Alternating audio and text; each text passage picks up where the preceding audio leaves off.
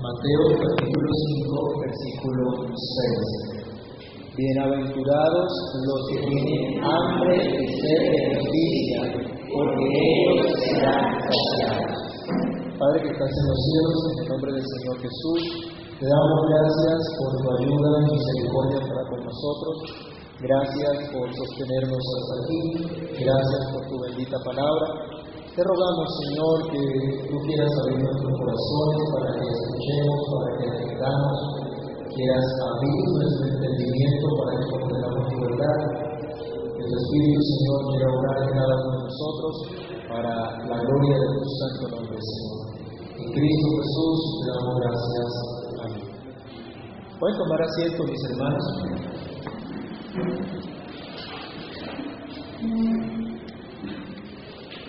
Hasta aquí en el Sermón del Monte, el Señor Jesucristo nos ha dicho cómo los cristianos debemos ser pobres en espíritu, que debemos llorar por nuestro pecado y que debemos ser mansos. ¿Qué implica eso? ¿Qué hemos entendido hasta ahora sobre esto? Hasta ahora nos hemos contemplado a nosotros mismos. Hasta ahora nos hemos, visto tal cual somos Hemos considerado el terrible problema del pecado, del yo, de nuestro egoísmo, que nos hace odiar, nos hace lamentar nuestra condición de pecado. Pero ahora hay un pequeño cambio de enfoque que nos trae una muy buena noticia. Y esta muy buena noticia da solución a las inquietudes que han quedado ante nuestra situación. ¿Qué nos dice entonces esta buena noticia, esta bienaventuranza? En primer lugar nos dice, son supremamente felices los que tienen hambre y sed de justicia.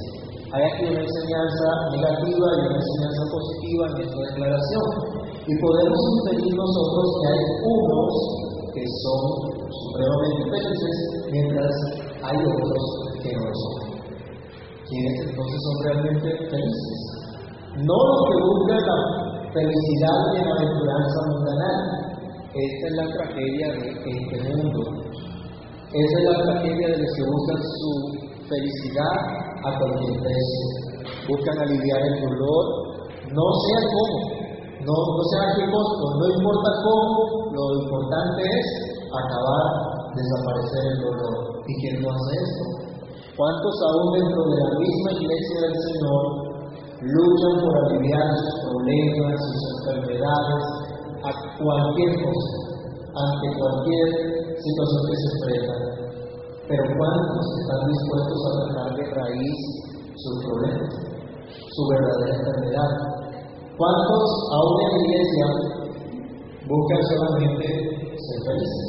Ese es su, su único propósito. Algunos van a la iglesia buscando una experiencia de gozo, una experiencia de de bendición y no la encuentran y como no encuentran en una iglesia, ¿qué hacen? Buscan otra. ¿Sí? Van saltando de iglesia en iglesia porque en algún lado necesitan encontrar eso. Pero no son este tipo de personas las que realmente pueden ser felices. No es este tipo de personas las que son supremamente bendecidas, nos dice el Señor, sino los que buscan ser justos.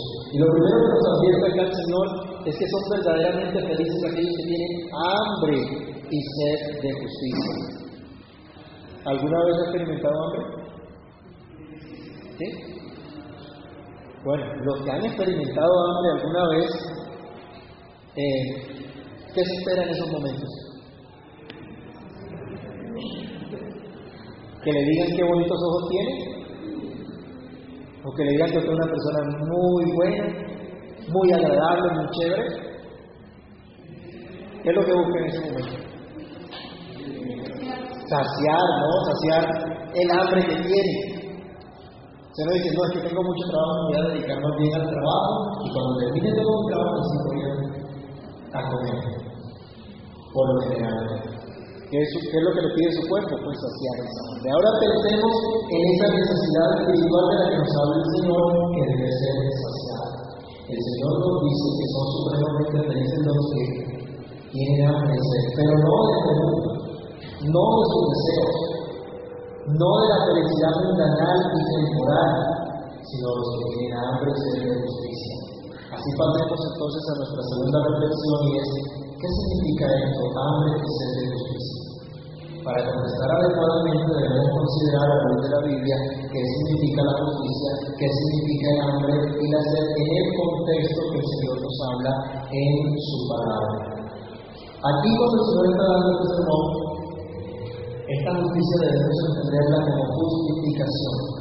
Y la justificación es el acto por el cual libremente Dios le otorga al pecador la justicia de Cristo por la fe. Y Dios lo ve como si nunca hubiese cometido pecado.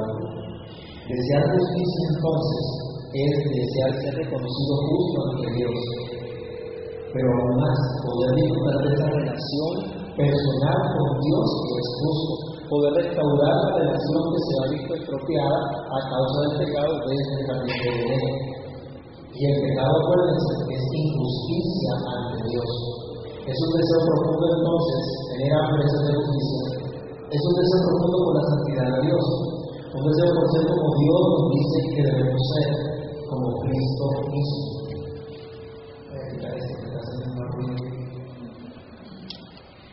Esta justicia entonces no es lo que muchos equivocadamente han considerado, que tal vez piensan que la justicia significa cumplir con ciertos ritos externos de devoción a Dios, pero esto Dios realmente lo condena. Vayamos a Oseas capítulo 6, del versículo 1 al 6. Oseas capítulo 6, del verso 1 al 6. Dios aquí condena la devoción falsa, el ritualismo vacío, muestra la incapacidad total que tiene aún el pueblo de Dios para justificarse ante Él y lo expone únicamente a su gracia para poder ser justificado, para poder ser sanado delante de Dios. ¿Qué dice Oseas capítulo 6 del verso 1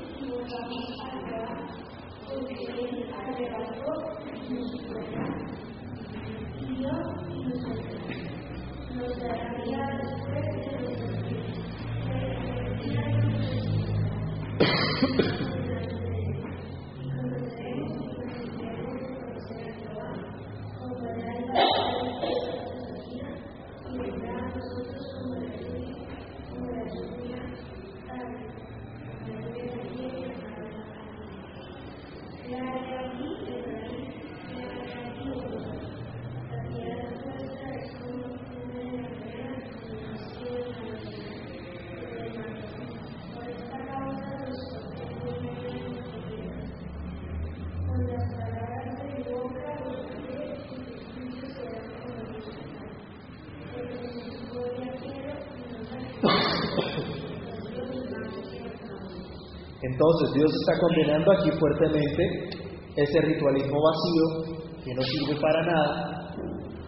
Y Dios muestra que el hombre depende solo de Dios para poder ser justificado. Nunca vamos a tener justicia propia. Nunca por nuestra propia capacidad, por lo que brota de nosotros como tal, naturalmente vamos a tener esa justicia. Solamente por la fe en Jesucristo podemos ser justificados. Nunca podremos ser santos por nosotros mismos, solo si el Espíritu Santo nos aparta para Dios. Pero si esto ocurre, entonces habrá ese deseo de estar en comunión con Dios y de vivir exclusivamente para Él. Hambre y sed nos habla de una profunda necesidad. Tener hambre, tener sed es reconocer cuán profunda y cuán apremiante es nuestra necesidad espiritual necesidad que permanece hasta que es saciada, tal como nos dice el salmista. Vayamos por favor al Salmo 42 y leamos los versículos 1 y 2. El salmista sabía lo que era tener sed y coloca una figura para describir la sed que tenía por Dios. Coloca una figura muy vívida que nos habla claramente de esa necesidad apremiante. ¿Qué dice Salmo 42, 1 y 2? Como el cielo por las corrientes de las aguas, así clama por ti, oh Dios, que dan a mí. Mi alma tiene sed de Dios, de Dios vivo. ¿Cuándo vendré y me presentaré delante de Dios? Salmista dice, yo tengo hambre, sed de Dios. Anhelo a Dios. Tener hambre y sed entonces es sentirse morir de hambre, morir de sed, que solamente Dios puede saciar. El salmista no tenía hambre de dinero, no tenía hambre de fama, de comodidad, de placer, de reconocimiento, de bienestar eh, físico, social, ninguna cosa de este mundo pasajero. Él tenía hambre y sed de Dios. Literalmente está colocando una expresión que indica que moría de sed por Dios, que estaba profundamente necesitado de Dios. Su necesidad era apremiante, era urgente, debía ser saciada para no morir. ¿Sientes tú esa urgencia que Dios te dé vida? ¿Que Dios te sacie? ¿Que sacie tu hambre y tu ser espiritual? Sin la presencia de Dios en nuestras vidas somos menos cadáveres putrefactos, muertos totalmente, necesitados urgentemente de Dios, más que un trabajo, más que una familia, más que cualquier cosa. Lo único que necesitamos en verdad es a Dios. Pero qué terrible es la realidad que pensamos muy poco, que somos muy poco conscientes de esta verdad. No son pocos los que viven hoy en una mera apariencia. Solo les importa verse fuertes, eternamente jóvenes, conquistadores, bien presentados, con un excelente perfil en redes sociales, ¿no? Eso es muy importante hoy día. Pero son un fracaso completo en su relación con Dios. Durante esta semana yo me pregunto y le pregunto a todos los que me escuchan hoy, ¿cuántos han llorado en la presencia de Dios diciendo que necesito? ¿Cuántos le han dicho al Señor, te anhelo? Así como el siervo brama por las corrientes de las aguas, así clama por ti, oh Dios, el alma mía. Para ser saciados, primero hay que sentir profunda necesidad. Primero hay que reconocer la apremiante necesidad que tenemos de justicia. Hay que reconocer que nosotros mismos solo podemos dar una justicia falsa. Esa justicia falsa Dios la ve como tratos de inmundicia.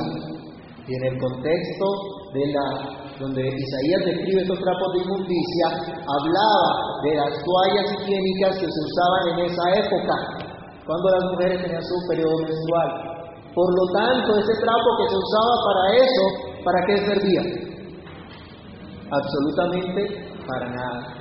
Dice Dios, así de inservibles son tus propias acciones de justicia, tus propias obras, tu, propia percepción de justicia.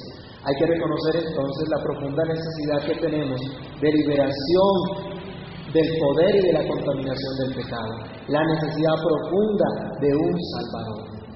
Bienaventurados los que tienen hambre y sed de justicia. Las bienaventuranzas anteriores nos están llevando a esta. Si hemos seguido el hilo, si hemos aprendido, entonces esta es la consecuencia. Si reconocemos nuestra pobreza ante Dios, si lloramos por nuestro pecado, si sabemos que no tenemos nada de qué enorgullecernos y presentarle a Dios, ¿qué nos queda? Pedirle a Dios que nos hace, pedirle a Dios que nos haga justos, pedirle a Dios que nos haga santos. Y la buena noticia aquí es que esta hambre y sed serán saciadas. Él dice, bienaventurados los que tienen hambre y sed de justicia, porque ellos serán saciados. Cuando tenemos hambre física, no estamos tranquilos, nos afligimos, nos sentimos mal, clamamos a Dios, nos desesperamos. Cuando estamos en necesidad, lloramos y preguntamos por qué y buscamos a toda costa saciar nuestra necesidad. Pero el hambre espiritual es imposible de saciar por nosotros mismos. Esa hambre no se puede saciar con los placeres de este mundo. El hambre espiritual es imposible de saciar por lo que nosotros podamos hacer. No somos capaces realmente de saciarla, pero hay uno que nos llama, hay uno que nos ofrece saciar esa hambre y esa sed él dice, bienaventurados los que tienen hambre y de justicia, porque ellos serán saciados. ¿Y cómo lo va a hacer? Lo hace gratuitamente, completamente, permanentemente, sin condición alguna. Esta es la gran salvación de Dios, esta es la buena noticia de Dios, que no merecemos, pero que nos es otorgada gratuitamente, sin merecimiento alguno, solo por la obra de Cristo. Vayamos a Isaías 55, verso 1. Y veamos lo que el Señor nos llama. No tienes que darle dinero a cambio, no tienes que pagarle para ser saciado. El don de Dios que sacia el hambre y la sed es totalmente gratis. Para ti para mí es gratis, pero costó la sangre de Cristo derramada en el Calvario. Leamos entonces algunas citas. Isaías 55.1. ¿A qué nos llama el Señor?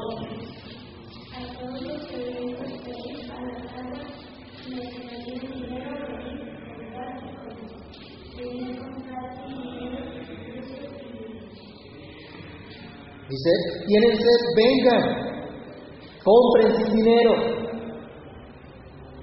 Está dispuesta para nosotros, es gratis. No hay que hacer un trueque con Dios. Sí, no hay que decirle, Señor, voy a llevar tanto dinero para que tú me des tantas cosas. Es gratis, sin dinero.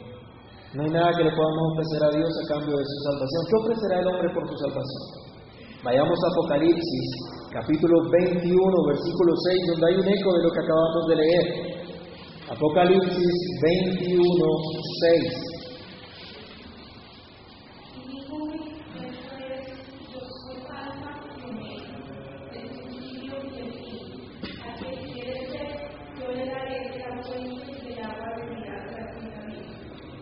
¿Cómo será esa agua que da el Señor? ¿Qué costo tiene para nosotros? Ninguno. Cristo dice, vengan y sáquense. ¿Se acuerdan cuando Jesús en una fiesta se paró y dijo, si alguno tiene sed, venga a mí y beba? Y el agua que yo le daré será una fuente que salte para vida eterna. No tendrá sed jamás. Eso lo tiene en Cristo y lo tiene gratis. San Juan capítulo 6, verso 35.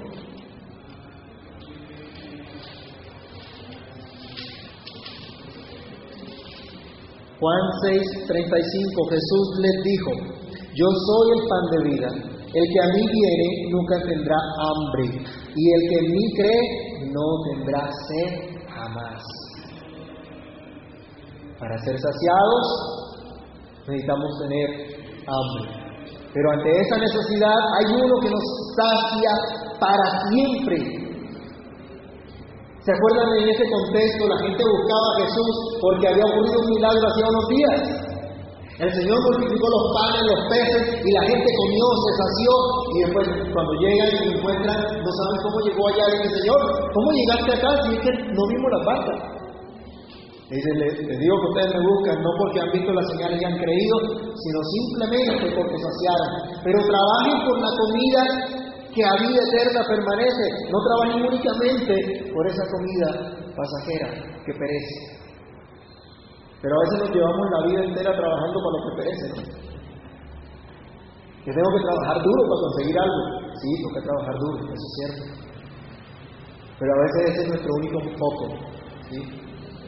Trabajar duro para conseguir la casa, la ropa, el estudio, la mejor universidad, etcétera, etcétera, etcétera, etcétera. Póngale lo que usted quiera.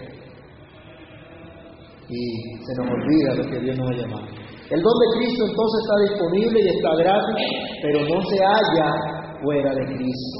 No hay ningún mediador distinto a Cristo. No hay ningún camino distinto a Cristo para que pueda ser saciado. Si tú quieres ser saciado en el mundo, si tú quieres que la gente te vea bonito, tú quieres que la gente te vea bien, que la gente te vea agradable, que todo el mundo te tenga sonrisa, mira, estás equivocado, estás perdido, estás perdiendo el tiempo. Así escuches la Biblia. Tú necesitas a Cristo que sacie tu alma, que sacie tu ser completamente. Que llene tu vida completamente. ¿De qué le sirve a la gente, dice el Señor, ganar el mundo entero si pierde su alma? ¿De qué te sirve a ti la fama, el dinero, o que todo el mundo te admire, que todo el mundo te felicite, que todo el mundo diga, wow, yo quisiera ser como fulano. No, ¿de qué te sirve eso? No sirve absolutamente de nada. El don de Cristo es lo único que nos puede saciar. Pero apreciamos ese don. ¿Lo queremos en realidad? Cristo nos enseña que esa hambre y sed son saciadas completamente en Él.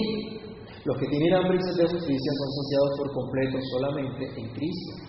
Ya que justificados por la fe, tenemos paz para con Dios por medio de quién? De nuestro Señor Jesucristo. El que está en Cristo ya es una nueva criatura, ya ha sido reconciliado con Dios y reina con Cristo y ha resucitado para Dios. Su culpa fue quitada, el pecado ha sido perdonado. Isaías capítulo 6, del verso 6 al 7, nos recuerda cuando Isaías está en la presencia del Señor. Y él siente morir, porque dice, siendo un hombre de labios inmundos, habitando en un pueblo de labios inmundos, han visto mis ojos al rey. Pero ¿cuál fue la buena noticia? Dios mandó un ángel que tomara unos carbones encendidos, los pasara por su boca y le dijera, esto tocó tus labios y es limpio tu pecado. Qué más buena noticia que esa, hermano. Escuchar de Dios mismo que ha sido limpio nuestro pecado. El salmista decía, aunque te bañes con el mejor jabón, no te vas a quitar la mancha del pecado. Solo Cristo quita esa mancha para siempre. El que tiene hambre y sed de justicia encuentra, como dice un himno, una fuente sin igual de dicha y bien. Encuentra un raudal, un raudal que lo limpia completamente. Haya la preciosa sangre del Cordero de Dios que limpia todo pecado. Primera de Juan, capítulo 1, versículo 7. ¿Qué pasa si nosotros confesamos nuestros pecados al Señor? Él es fiel y justo para perdonar nuestros pecados y también para qué? Para limpiarnos de toda maldad. Y si decimos que no tenemos pecado, lo hacemos a Él mentiroso y estamos diciendo mentira. Los que tienen hambre y sed de justicia hallan en Cristo que la barrera que los separaba de Dios ya fue quitada. Y ahora son hijos amados de Dios. Pueden acercarse a Dios confiadamente al trono de su gracia y encontrar gracia para su oportuno socorro cada vez Ahora puedes clamar con profunda seguridad y con ternura, con mucha confianza, Padre nuestro que estás en los cielos. Pueden orar a su Padre. Cristo sacia plenamente. Si bien el cristiano es saciado por completo de inmediato, cuando recibe la buena noticia que sus pecados han sido perdonados, también es saciado permanente, constantemente en Cristo. Esto quiere decir que el hambre y la sed de justicia, el que, tiene hambre y sed de justicia, recibe un don gratis de Cristo, recibe el Espíritu Santo que lo comienza a santificar, a liberarlo cada día del poder del pecado, de la contaminación del pecado. Veamos por favor Filipenses capítulo 2, del verso 12 al 13. Filipenses 2, del 12 al 13. Por tanto, amados míos, como siempre habéis obedecido, no como en mi presencia solamente, sino mucho más ahora en mi ausencia, ocupaos en vuestra salvación con temor y temblor, porque Dios es el que en vosotros produce así el querer como el hacer por su buena voluntad. ¿Qué ocurre con el cristiano, con el que ha sido saciado? con aquel que ha recibido el perdón, que ha recibido la justificación de parte de Cristo, el que ha recibido ya la salvación de Cristo. ¿Qué hace según lo que nos dice aquí este versículo el apóstol Pablo? ¿En qué se ocupa el cristiano? ¿En los placeres de este mundo? ¿Qué es lo que más le importa al creyente? Ocuparse de su salvación. Y aquí dice con temor y temblor, con reverencia, con seriedad, no porque un día pueda perder su salvación, sino porque sabe lo valioso que es el sacrificio de Cristo, el don que Dios le ha dado. Aprecia la obra de Dios. Vayamos también a San Juan capítulo 14, del versículo 15 hasta el 21. Juan 14, 15 al 21. Si me amáis, ¿qué dice el Señor? Guardad mis mandamientos. Y yo rogaré al Padre y os dará otro consolador para que esté con vosotros para siempre. El Espíritu de verdad, el cual el mundo no puede recibir porque no le ve ni le conoce. Pero vosotros le conocéis porque mora con vosotros y estará en vosotros. No os dejaré huérfanos, vendré a vosotros. Todavía un poco y el mundo no me verá más, pero vosotros me veréis porque yo vivo, vosotros también viviréis. En aquel día vosotros conoceréis que yo estoy en mi Padre y vosotros en mí y yo en vosotros. El que tiene mis mandamientos y los guarda, ese es el que me ama.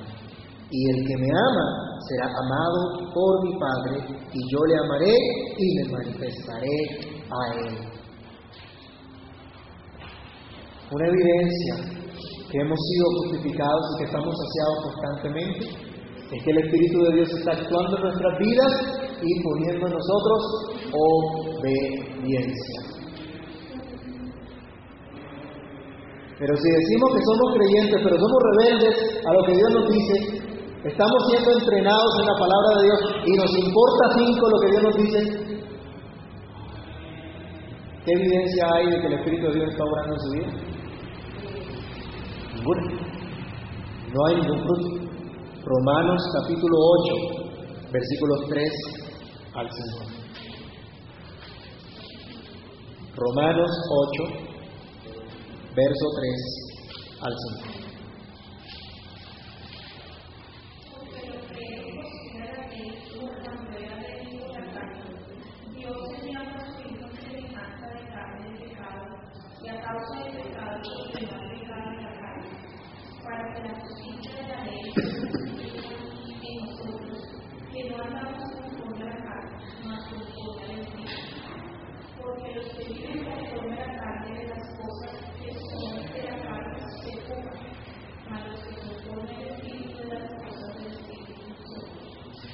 Mire, aquí hay una, hay una gran riqueza y hay una gran exposición de lo que ocurre en la vida del creyente.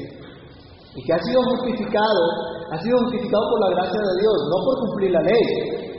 Porque dice, la ley demuestra el pecado y por las obras de la ley ninguno puede ser justificado. Y lo que era imposible para la ley por causa del pecado, ¿qué hizo Dios? Mandó a su Hijo para que la ley lo condenara y entonces Él pagando en la cruz, pagando con su vida, cumpliendo la justicia de Dios, entonces hiciera posible nuestra justificación. Justificar entonces así a su pueblo.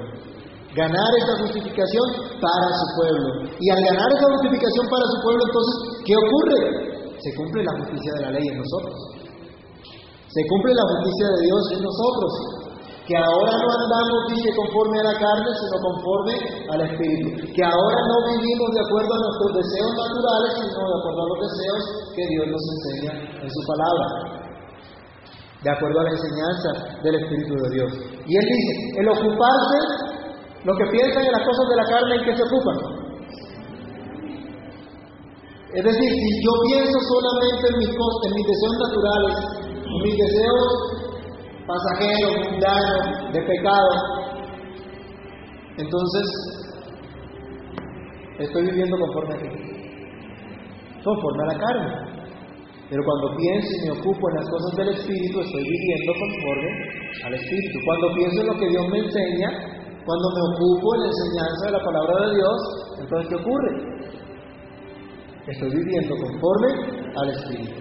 ¿Quiénes son justificados entonces? Los que viven conforme al Espíritu, los que han recibido de Dios la justificación y han recibido el don del Espíritu Santo.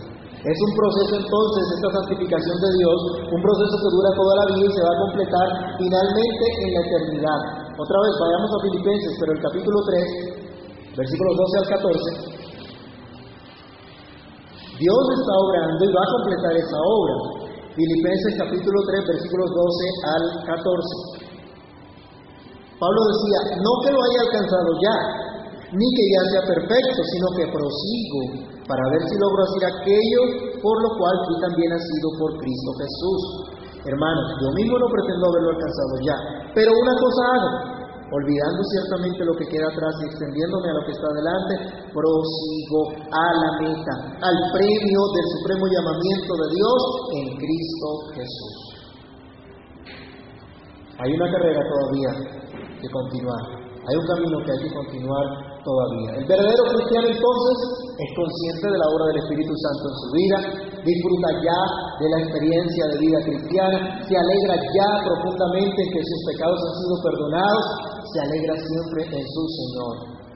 Aunque es saciado, quiere más esa plenitud porque ve cada día más grande su necesidad. Por ello también activamente se dispone y evita todo aquello que se opone a esa justicia de Dios, a todo aquello que embota su entendimiento espiritual.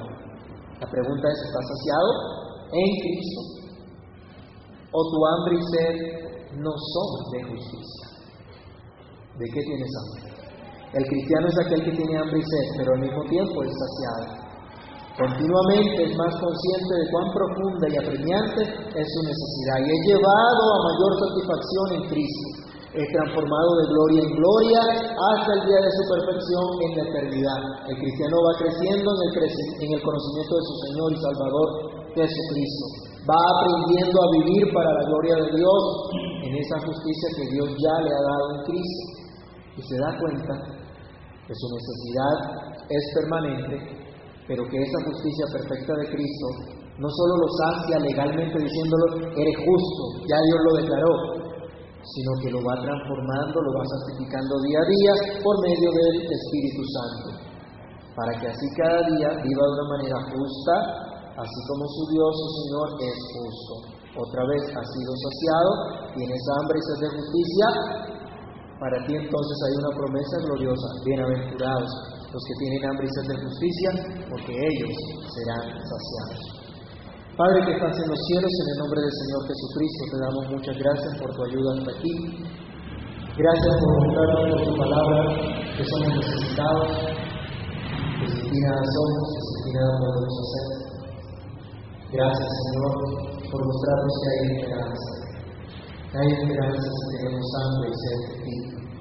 Señor, permítenos reconocer que efectivamente no podemos alcanzar jamás esa justicia que tú determinas, que tú demandas. Jamás podremos hacer absolutamente nada para cumplir con esa justicia.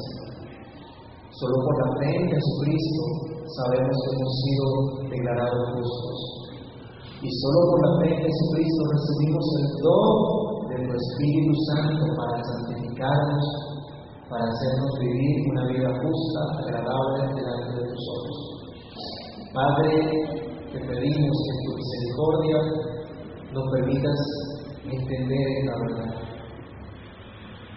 Ayúdanos a comprender nuestra necesidad. Abre nuestro entendimiento, Padre, para que lo comprendamos.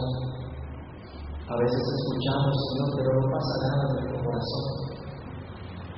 Ten misericordia de nosotros y que tu palabra no vuelva a ti vacía, sino que haga lo que tiene que hacer en nuestras vidas. Por favor, Señor. Solo tú lo puedes hacer. Solo tú nos puedes ayudar a comprender cuál es realmente nuestro estado, cuál es realmente nuestra condición. Y que encontremos en ti, Señor,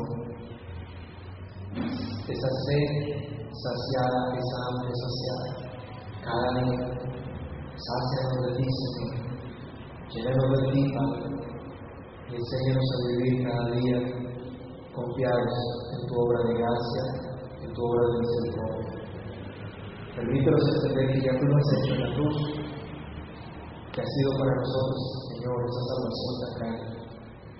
Que podamos apreciarla, Señor, y que podamos ser transformados por esta tu verdad. Te lo pedimos dándote gracias. En el nombre de nuestro Señor Jesucristo.